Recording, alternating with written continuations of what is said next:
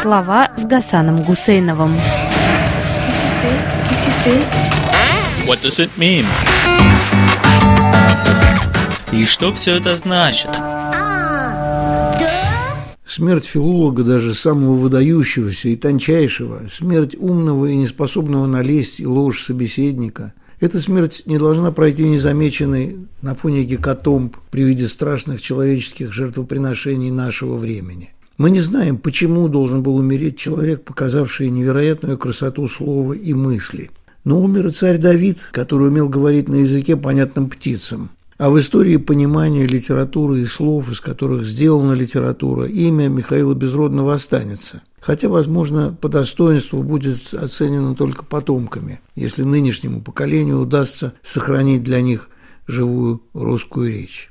В последней своей книге «Коробе третьем» Безродный дает иронический комментарий к комментарию Аполлона Григорьева к рассказу Льва Толстого «Три смерти», а также, внимание, к ироническому же комментарию к этому рассказу в письме и другу всей жизни Толстого Александре Андреевне. В «Трех сестрах» по Аполлону Григорьеву, пишет Безродный, самую нормальную является смерть дуба, поставленная сознанием выше смерти не только развитой барыни, но и выше смерти простого человека. Конец цитаты из Аполлона Григорьева.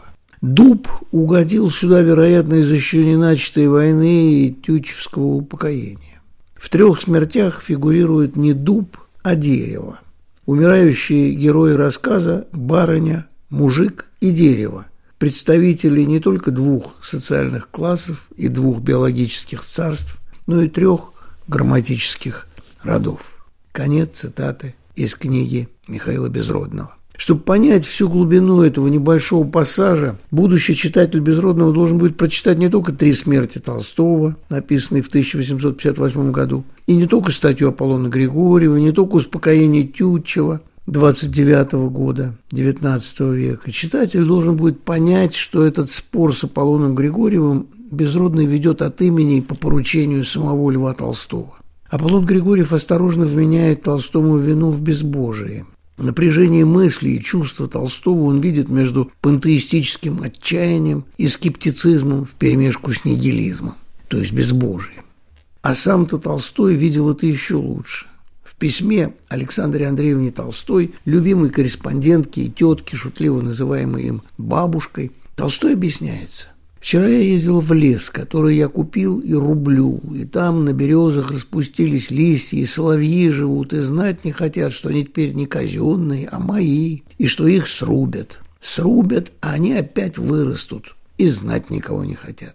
Не знаю, как передать это чувство. Совестно становится за свое человеческое достоинство, за произвол, которым так кичимся произвол проводить воображаемые черты и не иметь права изменить ни одной песчинки ни в чем, даже в себе самом. На все законы, которых не понимаешь, а чувствуешь везде эту узду, везде он. Совершенно к этому идет мое несогласие с вашим мнением о моей штуке. Напрасно вы смотрите на нее с христианской точки зрения, пишет Лев Николаевич Толстой Александре Андреевне Толстой, своей тетушке. Моя мысль была, три существа умерли – барыня, мужик и дерево. Барыня жалка и гадка, потому что лгала всю жизнь и лжет перед смертью. Христианство, как она его понимает, не решает для нее вопросы жизни и смерти. Зачем умирать, когда хочется жить? В обещание будущее христианства она верит, кроме ложно-христианского нету. Мужик умирает спокойно, Именно потому, что он не христианин. Его религия другая, хотя он по обычаю и исполнял христианские обряды. Его религия – природа, с которой он жил. Он сам рубил деревья, сеял рожи, косил и убивал баранов, и рожались у него бараны, и дети рожались, и старики умирали, и он знает твердо этот закон, от которого он никогда не отворачивался, как барыня. И прямо просто смотрел ему в глаза, пишет Толстой. Вы говорите «животное». Да чем же дурно животное? Животное есть счастье красота, гармония со всем миром, а не такой разлад, как у барыни. Дерево умирает спокойно, честно и красиво. Красиво, потому что не лжет, не ломается, не боится, не жалеет. Вот моя мысль, с которой вы, разумеется, не согласны, но которую оспоривать нельзя. Это есть и в моей душе, и в вашей. Что выражена эта мысль скверно, в этом я с вами согласен. Иначе бы вы с вашим тонким чувством поняли бы, и я бы не писал этого объяснения, которое еще, боюсь, рассердит вас и заставит махнуть на меня рукой. Не махайте рукой, бабушка. Во мне есть и в сильной степени христианское чувство. Но и это есть, и это мне дорого очень. Это чувство правды и красоты. А то чувство личное, любви и спокойствия. Как это соединяется, не знаю и не могу растолковать. Но сидят кошка с собакой в одном чулане. Это положительно. Разумеется, всем вашим от меня очень кланяетесь и не рассказывайте им, что я такой безбожник. Вы другое дело. Мне кажется, что вы все поймете. На все у вас есть струнка, которая отзовется. Конец цитаты из письма Ивана Николаевича Толстого Александре Андреевне Толстой. Прочитав именно эти строчки Толстого, и Михаил Безродный возразил Аполлону Григорьеву, но еще более заострил слова из письма писателя. Три существа умерли – барыня, мужик и дерево. Учитель русского языка заметил это упражнение. Он умер, она умерла, оно умерло. И сразу становится ясно, зачем будущему своему читателю Безродный подсказывает тючевское успокоение. В том же письме Александре Андреевне Толстой Лев Николаевич Толстой описывает сюжет своей повседневной жизни прямо словами царя Давида. «Как ваше здоровье теперь? И где вы теперь? Неужели в городе? Пришла весна, как не вертелась, а пришла. Воочию чудеса совершаются, каждый день новое чудо. Был сухой сук, вдруг в листьях. Бог знает откуда-то, снизу, из-под земли, лезут зеленые штуки, желтые, синие. Какие-то животные, как угорелые, из куста в куст летают и зачем-то свистят изо всех сил. И как отлично. Даже в эту минуту под самым окном два соловья валяют. Я делаю с ними опыты, и можете представить, что мне удается призывать их под окно сикстами на фортепиано.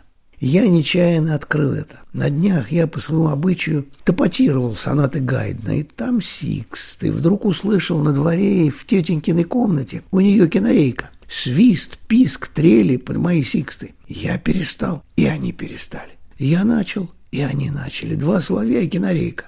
Я часа три провел за этим занятием, а балкон открыт, ночь теплая, лягушки свое дело делают, караульщик свое, отлично. Уж вы меня простите, ежели письмо это будет диковато. Я должен признаться, угорел немножко от весны и в одиночестве.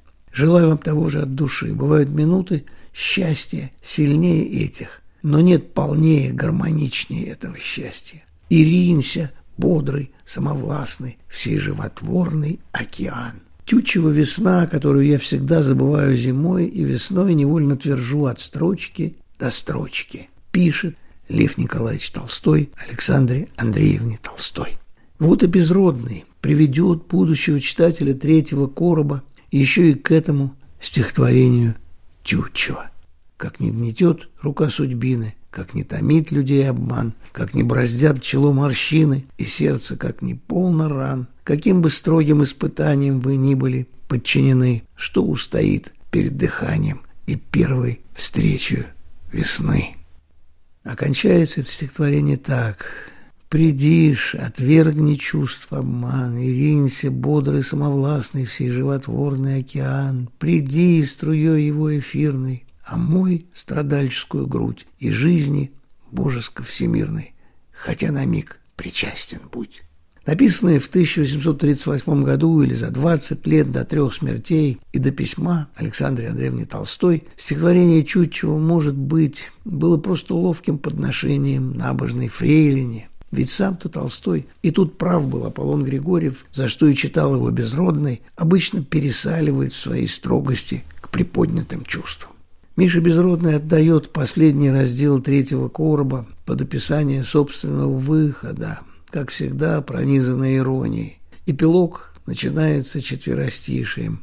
В описанный у пропадом когда-нибудь войдем, и пропадом, и пропадом немедля пропадем. А дальше придется читать самим, прислушиваясь, где шуршат живые страницы, а где опавшие листья.